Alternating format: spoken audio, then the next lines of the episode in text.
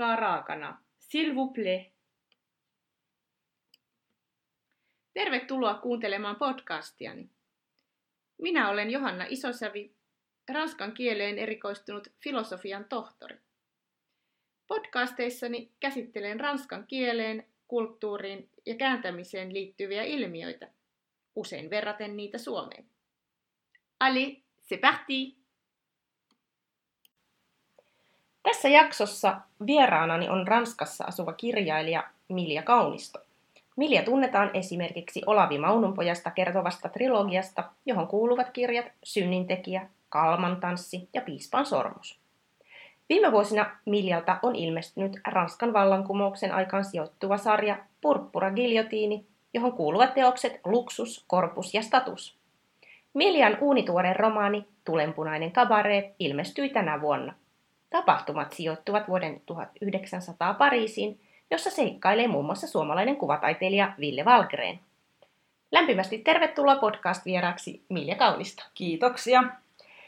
Ensin on kysyttävä sinulta, Milja, että miten sinusta oikein tuli Ranskassa asuva suomalaiskirjailija?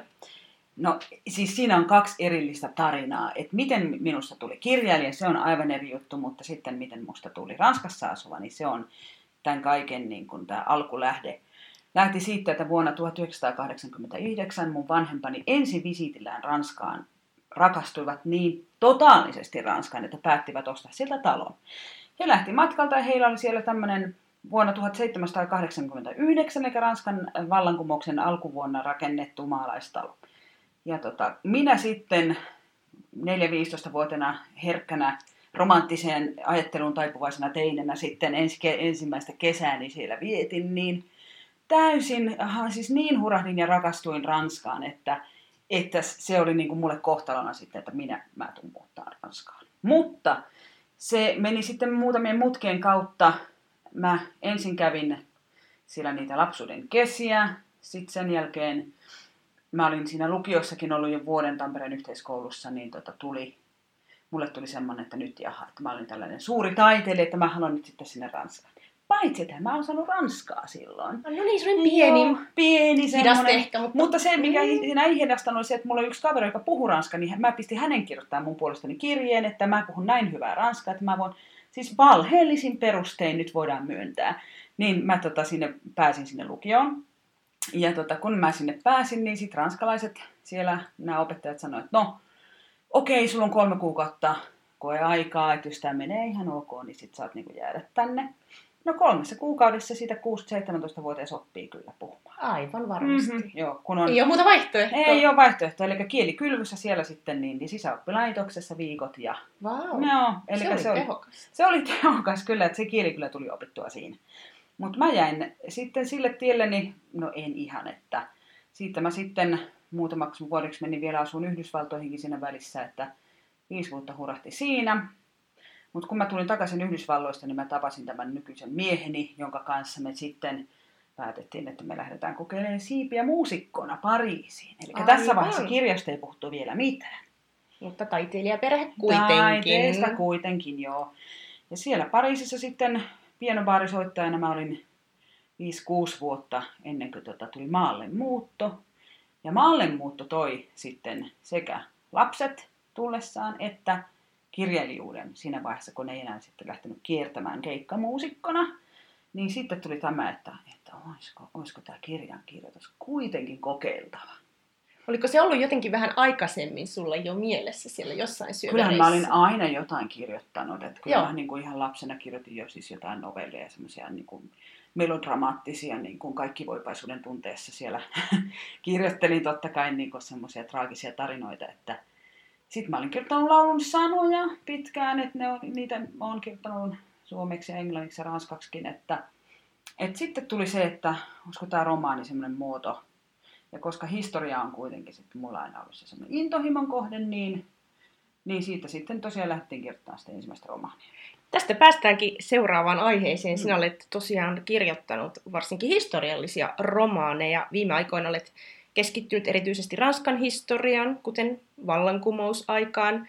Niin tosiaan, mistä, Mm. mistä tulee tämä kiinnostus, että halusit nimenomaan historiasta kirjoittaa? Joo, kiinnostus siis lukemisen tulee mun äidiltäni, mutta kiinnostus historian tulee mun isältäni. Että hän on semmoinen historiaa ahmiva ihminen ollut niin kuin, koko elämänsä. Ja hän on kertonut, kun me oltiin lapsia, niin hän kertoi meille historiaa niin kuin tarinoina. Eli siitä ei tullut sitä tylsää vuosilukujen tankkausta kuin mitä mm. millä koulussa, niin kuin, mis, millaista se oli, kun mä koulussa mikään ihmeellinen historia. Mä olin mm. kasin oppilas, että mm. mm. meni ja tuli, mutta, mutta tota, kotona sitten isän kanssa, kun juteltiin, hän kertoi maailmansotien tapahtumia, hän kertoi Suomen sodan tapahtumia, hän kertoi tämmöistä niin kuin enemmänkin sotilashistoriaa. Joo. Mutta niin mielenkiintoisena tarinoina, että se jäi niin kuin se semmoinen hänen intohimonsa aiheeseen ja jotenkin mulle kyteen. Ja mä rupesin sitten kanssa lukemaan historiakirjoja. Ja, ja tota, tämä talo siis tosiaan, missä tätä lapsuuden kesiä vietettiin, olisi rakennettu vallankumous vuonna 1789. Ja mä kirjoitin kouluaineen siitä. Semmoisen kuin joku rauta-aidan takana tai joku tämmöinen melodramaattinen juttu. Ja mä muistan, kun se koulun ö, opettaja, se sanoi, että tämä ei edes öö, tämä aine ei edes ansaitse arvosanaa. Se ei edes arvostellut sitä. Ai ja mä olin niin tyytyväinen, että mä rakastin sitä aihetta. Musta oli paras kouluaine, mitä mä olin koskaan, koska mä olin vähän tehnyt siihen historiasta taustatutkimustakin jo. Aivan. Ja tota, hän oli sitä mieltä, että ei. Ja tota, siihen jäi mun kirjoitushalut si- siltä kertaa. Et se oli vähän semmoinen, että mulla meni moneksi vuodeksi se Siis näitä kuulee välillä joo, joita tarinoita opettajista, että et, et ne, ne sanat, jotka jäävät elämään mm. ja joihin niin kuin itsekin jossain vaiheessa uskoo. No silloin että kun on amma... millään, niin silloin se opettajan sana menee todella sinne sisimpään. Kyllä. Eikö se mennä siellä siihen? Se mutta, on vaarallista, kyllä, joo. Mutta tota, kuinka kävikään sitten, niin äm, mun naapurissa asui historioitsija, kun me muutettiin sinne maalle. Mä asuin semmoisessa asun edelleenkin sellaisessa keskiaikaisessa pikkukylässä kuin Vilkontal, Averonin maakunnassa siellä vuorten syleilyssä. Niin tämä historioitsija äh, kuoli itse asiassa nyt ihan kuukausi sitten, 94-vuotiaana, mutta aatelis mies, jolla oli 1500-luvun kirjasto. Wow. Ja siis, että mä niin sain häneltä niin katso, katsoakseni tämmöisiä suuria historiankirjoja, joissa oli niin kuin madon, madot oli mennyt sivuista läpi ja kääntelin niitä sitten varovasti hansikkailla ja katselin Vieux Françoislla, eli vanhalla ranskalla kirjoitettuja tämmöisiä lakikirjoja.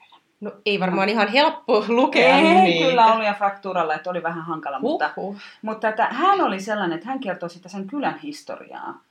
Että 1400-luvun alkupuolella täällä oli ollut tämmöinen murha tapahtunut siinä linnassa – linnanherra oli tappanut vasallinsa seitsemällä veitsen iskulla. Ja samanaikaisesti mä sain kuulla eräältä toiselta historiaitsijalta, että samanaikaisesti äm, Sorbonnen yliopiston, eli Pariisin yliopiston rehtori oli saman aikaan suomalainen mies, Olavi Maunopuinen. Aivan. Ja silloin mun päässäni alkoi napsuttaa, että Tuli jaha, nyt nämä laitetaan yhteen. Ja niinhän niistä tulikin sitten tämä Olavi Maunupoika-sarja, joka tapahtuu puoliksi Pariisissa, äh, Jean d'Arcin aikaan, sadan vuoden sadan melskeissä, ja sitten puolet Vilkontalin kylässä, jossa sitten salaperäisiä asioita tapahtuu, ja Maunun poikakin sinne tulee syntiä tekemään. Aivan mahtava yhdistelmä Suomea ja Ranskaa, ja sitä on myös sinun uusimmassa romaanissasi myös, ja Tulenpunainen kabare, no. joka sijoittuu 1900-luvun alun Pariisiin. Siinä seikkailee historiallisesti ihan oikeat, oikeasti eläneitä henkilöitä, kuten kuvataiteilija Ville Valgren ja myös Moulin Rougein kuuluisia kaparetanssijoita. Mutta toisaalta mm. sitten on myös fiktiivisiä henkilöitä, kuten naisvankilan vartijakokelas Albert S. Grosjean. Hyvin herkullinen asetelma siis, fakta yhdistyy fiktioon. Kirjasi lopussa mm. kommentoitkin tätä yhdistelmää, mutta Mistä idea tuli tähän uusimpaan romaniin ja miksi juuri Ville Valgren?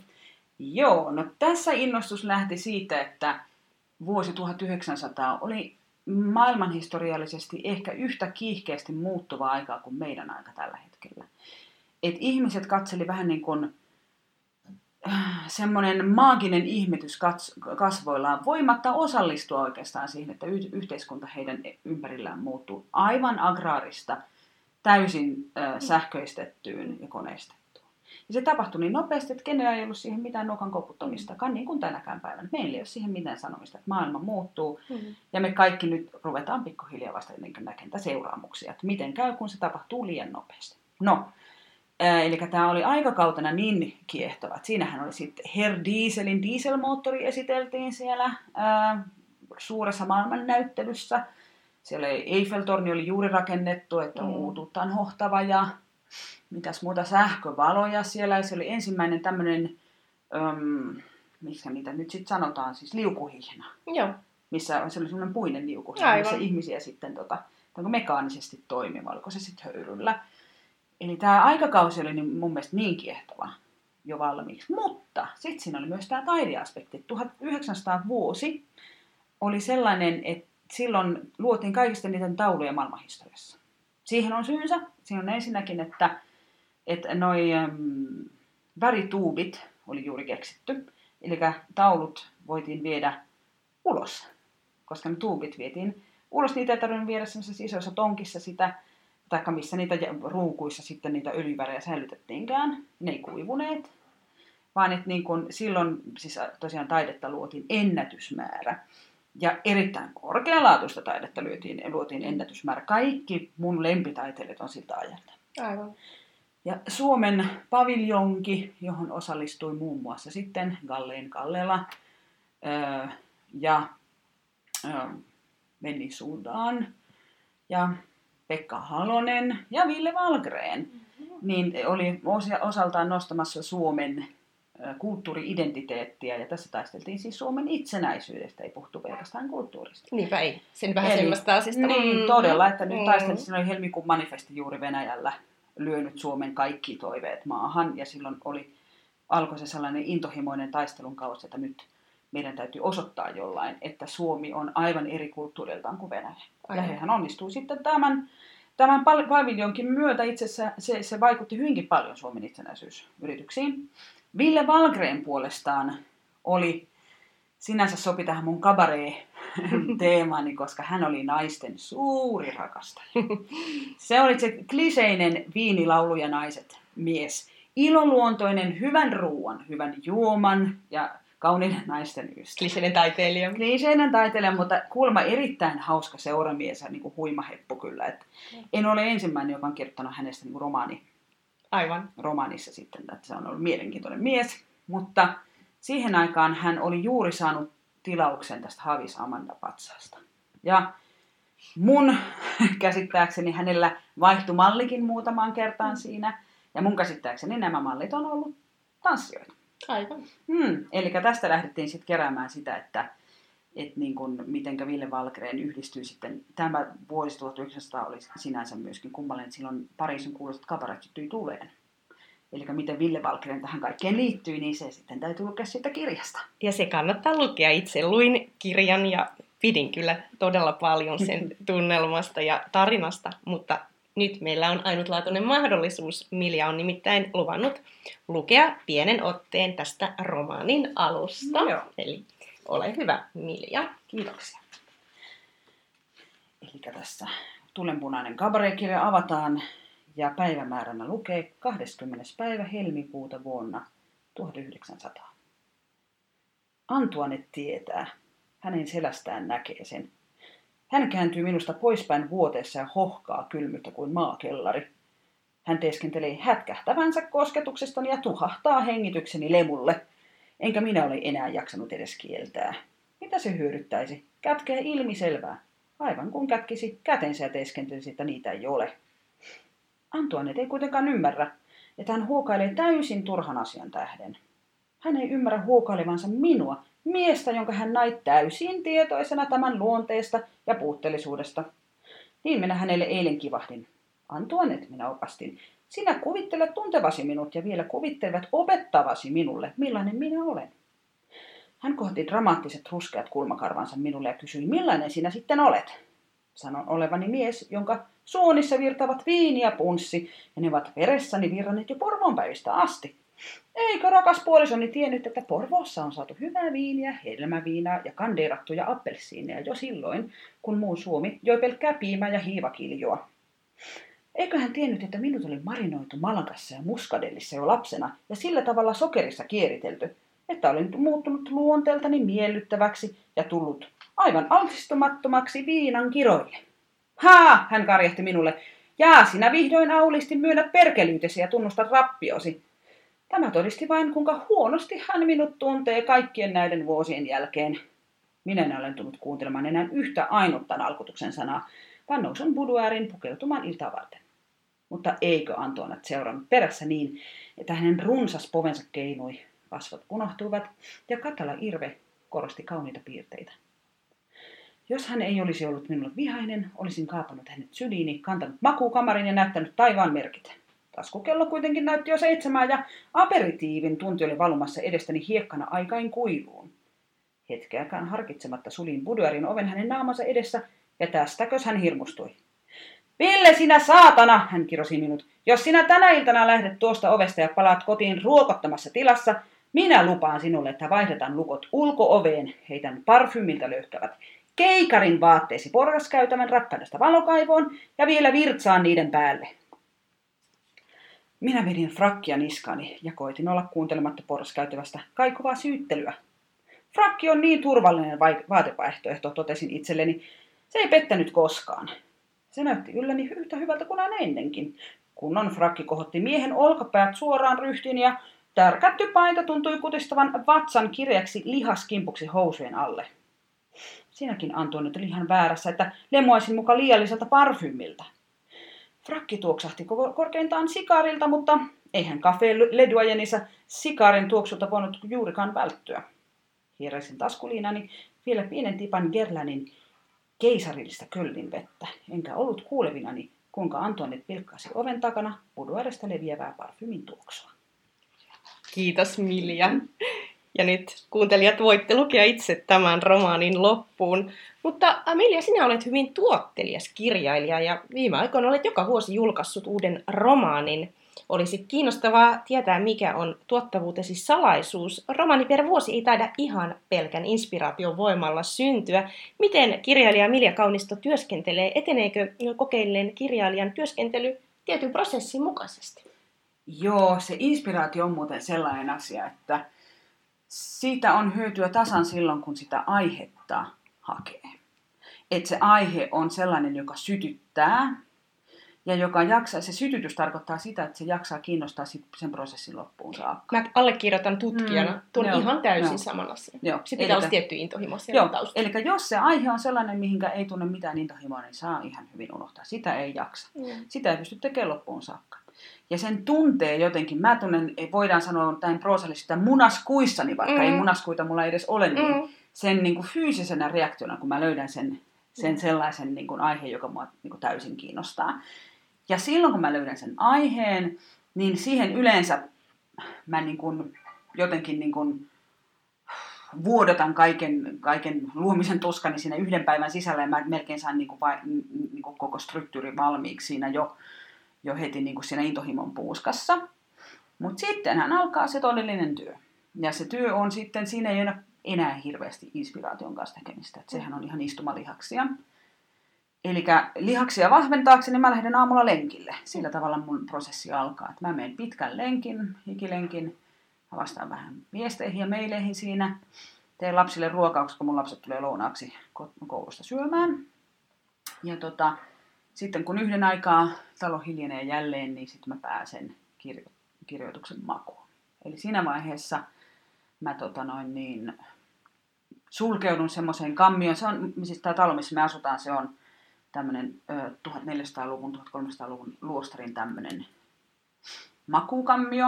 Ja siinä, missä mä olen, niin munkin on kai sitten aikaisemminkin jotain kirjoittanut. Siinä on hyvä hyvä kirjoitusmeininki. Oi, siellä on hyvät vibat. Siellä on hyvät vibat, jos missään. Ja tuota, vähän on kylmä talvella, ettei meille paljon enempää kuin 14 astetta siellä kyllä ole. Joo. Että vähän on kylmä, mutta pipo päässä, järki jäässä. Ja tuota, mä istun siihen ja mä kirjoitan usein sitten ihan viiteen, kuuteen, illalla joskus jopa seitsemän, jos on oikein hyvä meininki. Et mä kirjoitan sen iltapäivän ihan kokonaan. Silloin kaikki tietää, mun mieheni ja lapset, että silloin ei häiritä. Joo. Ja se on joka päivä, paitsi viikonloppuna mä pidän tauon niin siitä sitä sitten tulee. Se on kurinalaista mm. toimintaa. Sinä tosiaan asut Ranskassa, niin kuin puhuttiinkin, ja kirjoitat suomenkielisiä romaaneja, ja vähän kuultiinkin jo, että miten Ranska on, on, on vaikuttanut, mutta, mutta luuletko, että kirjoittaisit erilaisia romaaneja, mm. jos et asusi Ranskassa, jos asuisit joo. täällä Suomessa? Epäilemättä joo, että Et silloin kun mä asun Yhdysvalloissa, niin mähän kirjoitin silloin mun ensimmäiset tämmöiset pöytälaatikkoromaanit, luo ja varjekoon, että ne koskaan julkaistu. mutta tota, aivan hirmuista, hirmuista sontaa ovat, mutta, mutta Jostain aikaan- pitää lähteä liikkeelle. Jostain on Ja- lähdettävä ja se oli kokeilua. Totta kai. Ja silloin mä kirjoitin siitä elämästä sit siellä Yhdysvalloissa. Ja kirjailijahan kirjoittaa aina siitä, mistä hän tietää Aivan. ja minkä, minkä alan hän tuntee. Silloin mä tunsin sen. Mä kirjoitin sitä lähipiiristä ja itsestäni. Joo. Tämä on aika tämmöinen klassinen, että ensin kirjoitetaan itsestään. Joo. Joo.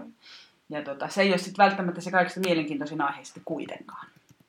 Ja tota noin, niin sittenhän se jatkuu niin, että Sittenhän se jatkui niin, että tota, kun mä tulin Ranskaan, niin silloin siinähän mulla oli se väli, että mä en ole kirjoittanut yhtään mitään. Niin totta kai mä rupesin kirjoittamaan sit Ranskasta. Ja mä asun kylässä, jossa tämä historia on niin vahvana, niin ei se sitten mikään ihme ole, että siitä, siitä sitten lähdetään kirjoittamaan. Niinpä. Mm. Että ku- kukapa tietää, mitkä olisivat aiheesi, jos asuisit Suomessa. Se olisi Todella. jotain, Joo, mikä joo, meitä saavisteta. joo, mulla jokaisessa kirjassa On se kytkös. On, kytkös Suomeen. Todellakin. Kyllä. Ja niin kuin sanotaan, että esimerkiksi seuraava, seuraava romaani, jota mä kirjoitan, niin Ranska on siinä, mutta ei ole yhtä vahvasti kuin tähän. saakka. Aivan. Että aivan. tässä niin kuin mennään ja tullaan näissä aiheissa. Joo, ja tonkin mä tutkijana allekirjoitan. Mm. Mulla on myös vähän sama, että se Suomi-kytkös on niissä Ranska-tutkimuksissa. Joo. Me ollaan vähän tässä kulttuurien välisillä rajapinnalla. No ollaan, niin kansalainen, Kyllä, kyllä. kyllä. No joskus kuulee pitkään ulkomailla asuneiden suomalaisten sanovan, että oma äidinkieli tuntuu ruostuvan. Mm-hmm. Sinähän paljon viestit kyllä Ranskassa asuessasi jatkuvasti suomen kielellä, Twitterissä, Mm. mm. olet aktiivinen somen käyttäjä. Oletko itse kokenut haasteeksi pitää yllä suomen kieltä ranskankielisessä ympäristössä vai onko se nykyään helppoa, kun on nämä digivälineet vai onko tämä asia, mitä, mitä sua on pohdituttanut ollenkaan? Onhan se pohdituttanut ja mä niin kuin puhun lasteni kanssa suomea, mutta he vastaavat mulle ranskaksi. Ja heillä on suomalainen ja ranskalainen, siis heillä on suomalainen ja suomalainen, siis suomalaiset vanhemmat molemmat. Ja he silti vastaa mulle ranskaksi. Et niin kuin tässä on hyvä esimerkki siitä, että jos et sä pidä sitä yllä sitä kielitaitoa niin kuin todella hikipinnassa ja niin kuin työn kautta, niin se häviää. Se ympäristö Joo. on kyllä todella voimakas. On, on ja Mm. heilläkin on koulu Juuri siinä. tämä. Ja näin, niin tota, mä joudun tosi paljon tekemään sen eteen ihan työtä, että mulla pysyy suomi hyvä. Eli sä teet Mm. sen työn kuinka? Mä luen. Sä luet, Mm, joo, Mä luen suomen kaikenlaista. Joo. Joo, Ja sitten mä kirjoitan koko ajan. Mä nimenomaan. kirjoitan ympäri vuoden suomeksi, niin ei siinä voi oikein. Ja mä teen taustatutkimusta toki monella kielellä, mutta myös Kyllä. suomeksi. Joo, Niin ei se siinä oikein ehdi haihtua. niinpä, niinpä. Niin, niin. Mutta se on niinku tietoinen, tietoinen päätös On myös. joo, ja se tuo, vie hyvin paljon aikaa ja, ja tosiaan työtä. Että, ja toki sitten sekin, että noi digitaaliset väylät, niin kuin Facebook ja Twitter, on sellaisia, jossa niitä sanoja joutuu vähän kääntelemään, että siitä saa tehokasta. Mm, Niin tämmöisiä niin kuin miniviestejä, niin se on myöskin aika kätevä tapa pitää sitä kieltä yllä. Ja sitten tulee modernia kielenkäyttöä, että kyllä. mullahan on enemmänkin tästä historiallista sanastoa. Mm. Niin sun kuin vanhasta romaanit, onkin. joo, Niin. joo, aivan, aivan. Eli tässä on, niin kun, jos haluaa päästä tähän moderniin maailmaan niin kun käsiksi ja siihen muuttuvaan kieleen, niin silloin se Twitter on siihen tosi hyvä. Se on, ja kun se on paikasta Mm. riippumaton, niin Joo, joo, joo. itse pidän kyllä myös kovasti. Joo. No, sinun uusin romaanisi tosiaan kuultiin pätkä Tulenpunainen kara- äh, kabare on juuri ilmestynyt ja olet tällä hetkellä esittelemässä kirjaa tällä viikolla Helsingin kirjamessuilla. Eli mehän ihan teimme tämän haastattelun Mm. kasvokkain Helsingissä, ei tarvinnut mitään skypeä käyttää välissä. Sinua taitaa tällä hetkellä työllistääkin uuden kirjan markkinointi, mutta onko sinulla idea jo seuraavasta romaanista vai onko se jo työn alla, mistä lukijasi saavat seuraavaksi lukea? Pystytkö Mm. mm. paljastamaan mitään? Mä voin sen verran paljastaa, että se seuraava käsikirjoitus on jo kustantajalla. Eli se on valmiina. Hän on Ei todella ole, tuottelias Ei ole valmiina. Siihen on nimittäin, ja ny, nykypäivänä täytyy olla äh, kustantajalla jo niin, niin paljon aikaisemmin, että meillä on aikaa myös sitä editoida sitten. Totta Siihen kai. editointiin menee, voi hyvänen aika siihen menee. Si- Sinne niitä kierroksia on niin monta, niitä on varmaan 5-6, kun niitä sitä hiotaan ja hiotaan ja hiotaan ja katsotaan ja muutetaan. Ja, ja siihen on useita syitä, minkä takia sitä editoidaan niin, niin tosi paljon. Mutta sitten se näkyy siinä myöskin siinä lopputuloksessa. No, Tämä taas Mm. tutkijana on Tiedät ihan taas, sama joo, asia, joo, että että- se on jatkuvaa tekstin työstämistä, Joo. että saataisiin se timanttisin lopputulos Näin on joo, eli se täytyy se, ja sen takia, senkin takia se täytyy olla siellä aikaisemmin. Mutta tota, mulla toki se, että multa tulee kirja vuodessa, niin se liittyy myöskin siihen, että siitä tehdään elanto. Että se on myöskin sinänsä. Eli tämä, että se uusi kirja on siellä nyt jo, jo tota luettavana, niin se ihan on tää mun, se on mun se vuosirytmi. Mutta teemana on sitten ihmisen seksuaalisuuden historia No niin, seuraavaksi. vau.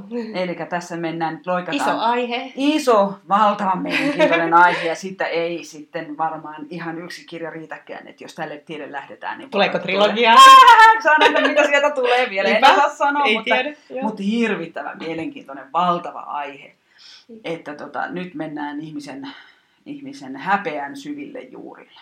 No se on aihe, joka Hmm. Suomessakin mediassa on aika paljon musta tuntuu viime aikoina puhuttanut. Mhm, se joo. häpeä, häpeä tunne, joka tahtoo yhdessä jos toisessa olla ja välillä Mhm. vähän niin kuin turhaankin. Joo, ja että- suomalaisessa etenkin, että mistä Niin. johtuukin sitten tämä. Niin, Mm. aivan. Että tästä puhutaan sitten seuraavassa kirjassakin sitten. Kuulostaa todella Mhm. mielenkiintoiselta, että voimia vaan tähän editointiprosessiin Kyllä, ja kyllä. kirjan saattamiseksi loppuun, että, että voitaisiin ehkä sitten ensi vuonna tähän aikaan kenties puhua Puhutaan enempi, joo. enempi siitä kirjasta, mutta ennen kuin tämä uusi teos ilmestyy, niin odottaessa kannattaa tosiaankin lukea Milja Kauniston uusin romaani Tulenpunainen kabaree. Pääset aikamatkalle valtavan mielenkiintoiseen aikakauteen 1900 vuoden Pariisiin. Milja, lämmin kiitos vierailustasi podcastissa. Kiitoksia, kiitoksia paljon. Voit lukea lisää ranskan kielen ja kulttuurin ilmiöistä blogissani johanna.isosavi.com kautta blog.